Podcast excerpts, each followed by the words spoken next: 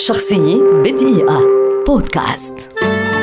ويليام هنري جيتس الثالث المشهور باسم بيل جيتس هو رجل أعمال ومبرمج أمريكي ولد عام 1955 أظهر الطفل بيل الذكاء والطموح وروح المنافسة في وقت مبكر. والتحق بمدرسة ليك سايد الخاصة والمعروفة ببيئتها الأكاديمية المتميزة. وفي هذه المدرسة تعرف بيل إلى الحاسوب للمرة الأولى.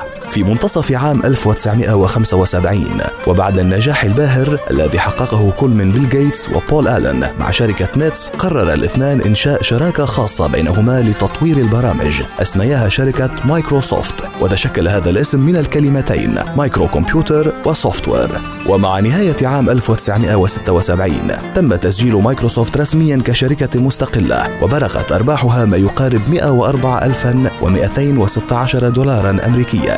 في العام 1985 وبعد مرض بول آلن واستقالته أنتجت مايكروسوفت النسخة الأولى من نظام تشغيل ويندوز 1.0 الذي مكن المستخدمين من استخدام مؤشر الفأرة ماوس والتنقل بين عدة نوافذ في نفس الوقت مع احتوائه على عدة تطبيقات غير مسبوقة فحقق نجاحا خياليا وتوالت الإصدارات الناجحة بعد ذلك حتى يومنا هذا وفقا لقائمة مجلة فوربس لأثرى أثرياء العالم. حصل بيل جيتس على الترتيب الأول بين عامي 1995 و2007 وتقدر الآن ثروته ب 80 مليار دولار أمريكي.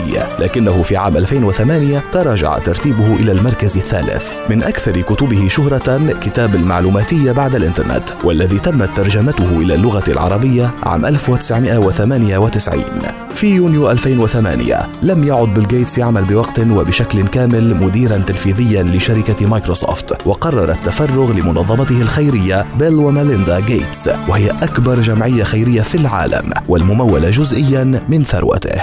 شخصية بدقيقة. بودكاست.